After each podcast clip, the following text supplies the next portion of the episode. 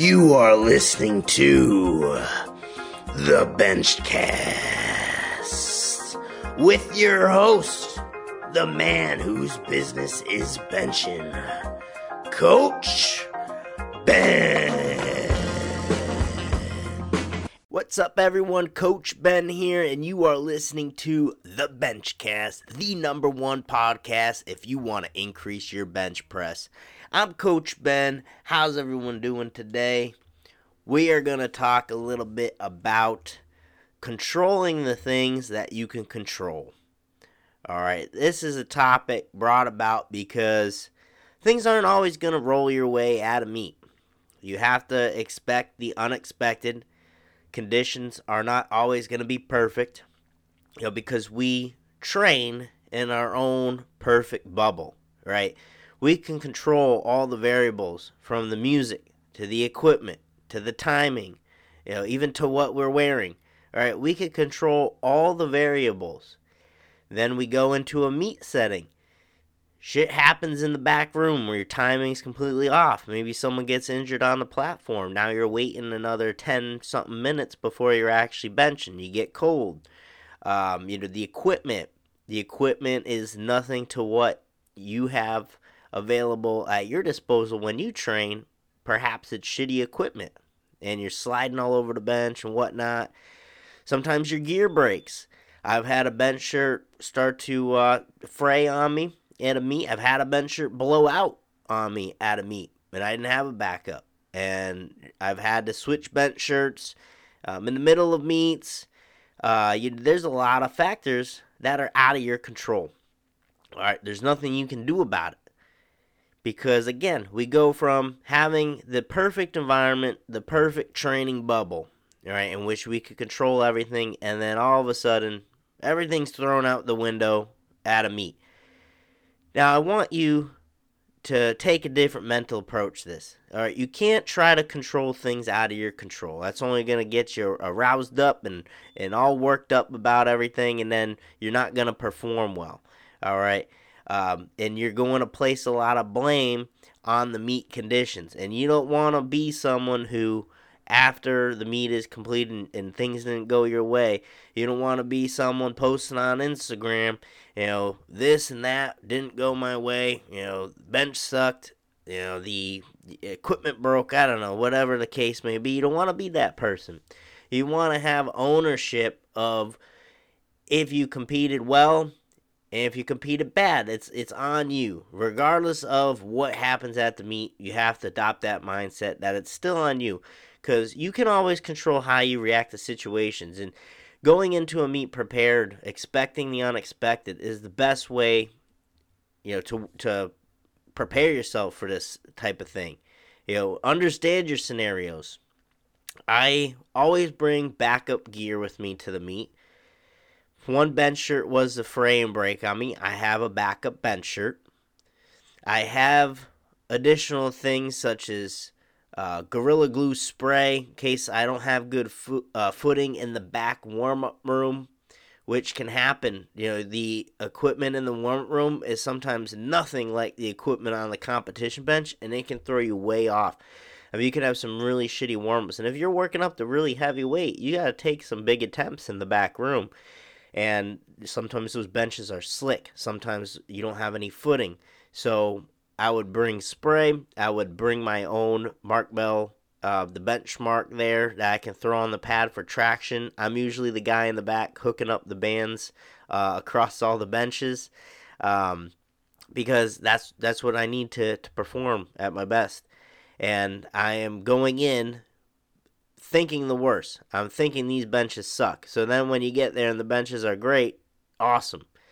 Sometimes you train on equipment that's way better than what you're going to experience at the meet. I have a nice Texas Strength Systems bench. I have safeties on it that I can have adjusted so I feel like I can really push the limits.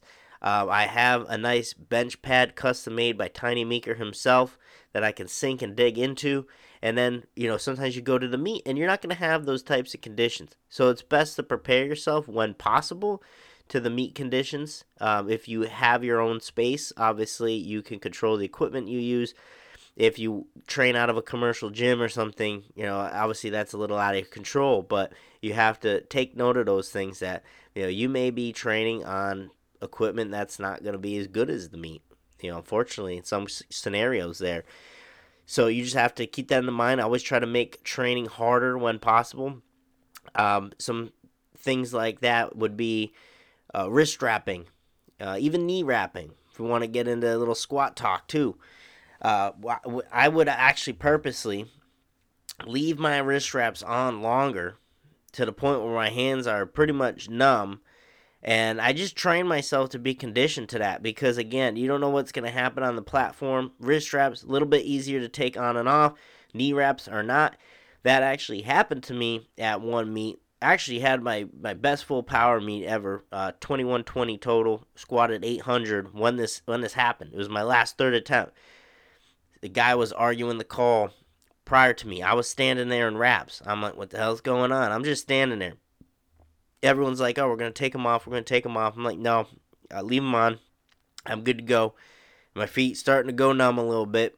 But, you know, so you got to prepare for that in training. And that's exactly what I did I was able to prepare myself for a scenario like that because in training I would wrap my knees.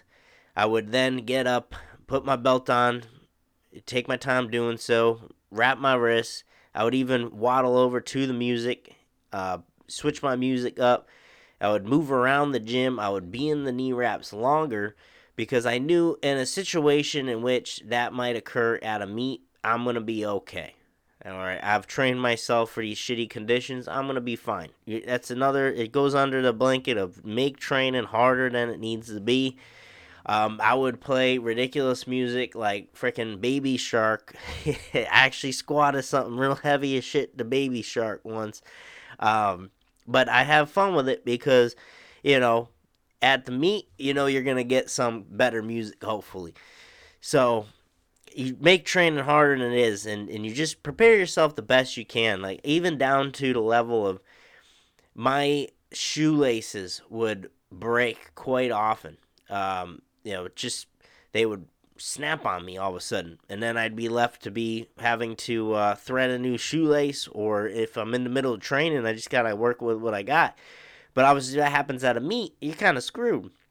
So i mean i would go as far as even buying fresh shoelaces I mean, this is the level of preparation we're talking about because I know this is something that could happen, and I don't want you know that's gonna f me up if my shoelace breaks at a meet. So packing an additional pair of shoelaces, uh, just in case that scenario does pop up, you know, this is controlling the things that we can control. You know, because we can't. You know, it's out of our control if something snaps on us at the meet. You know, my shoelaces break. What am I gonna do? Uh, you know, I can only respond to that moment, and being prepared ahead of time is the best thing I can do. So you got to keep that in mind, guys. You can only control the things you can control, and you always want to prepare, um, expect the unexpected, so that when these things occur, it's not that big a deal, and you are well prepared and handled for it. All right. And when it comes down again, to talk about equipment Equipment is something that's probably going to throw you off more than anything. All right, if you have a bench that you're not conditioned to, harder pad, uh, you know, thinner pad maybe, uh, you know, all these different scenarios, you're not comfortable with that. That can throw you off big time. I went into a meet once, and the bench was placed on AstroTurf. Uh, I couldn't believe it. You know, uh, literally, if you wanted, so either one of two things was going to happen. If you somehow had enough traction for your feet in that scenario, you were going to push the bench unit back. And in most scenarios, your feet are just going to flail forward. The only way to actually bench on AstroTurf, and most people didn't have an issue because they're not pushing away from the floor hard. All right, but those who would push away from the floor, how you're supposed to create some leg drive, uh, that was a huge issue. It was a huge issue. Um, so I actually asked the meet director if I could put um, a pad down. Uh, he actually allowed me to put a yoga mat under the bench.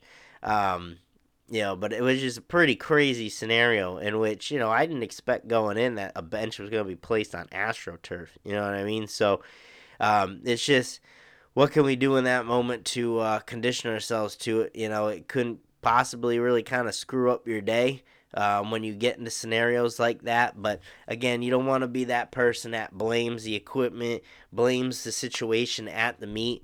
Um, you always try to avoid that at all costs because um, then you know you get into that habit of just placing blame somewhere else, and you never take ownership of what you do, and that's a bad way to think. That's not a great way to uh, prepare yourself as a lifter, blaming everything else uh, when things go wrong. You have to take ownership, and when you have that type of mindset, you are going to be a, a much better lifter because you are going to figure shit out. You are going to work harder, and you're going to move on to the next one. All right, and that's all you can do in those scenarios. So I enjoyed having this chat with you guys today. I hope you take something away from it. You know, I've been in multiple scenarios in, in different meets in which things just don't go your way. Shitty warm up rooms. I've been to meets, like I said, AstroTurf. Um, I've benched off wood platforms before. I've benched off scenarios in which my feet couldn't, you know, wasn't in contact with the rug because the rug was too small. Um, shoelaces snapping. Uh, wrist straps are on so long you can't feel your hands. You know, not finding my mouth guard or something like that when I'm going for heavy bench.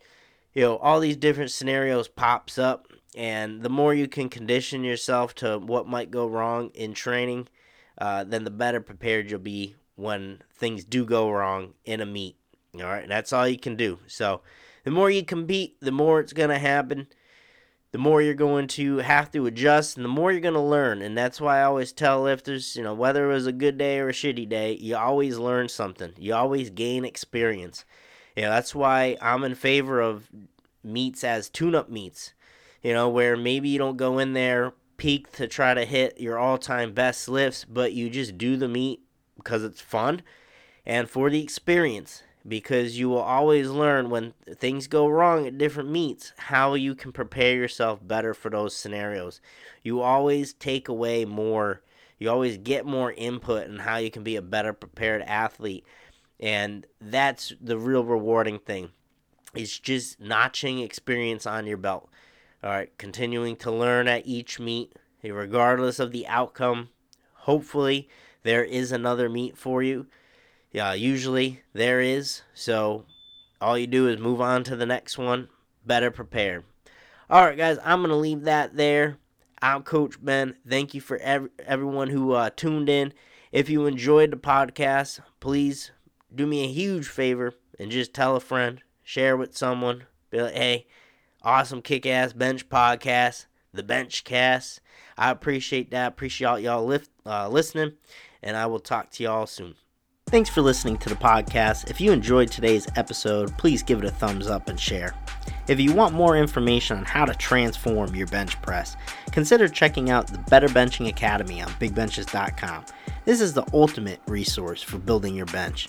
Head on over to bigbenches.com to see how you can get started today.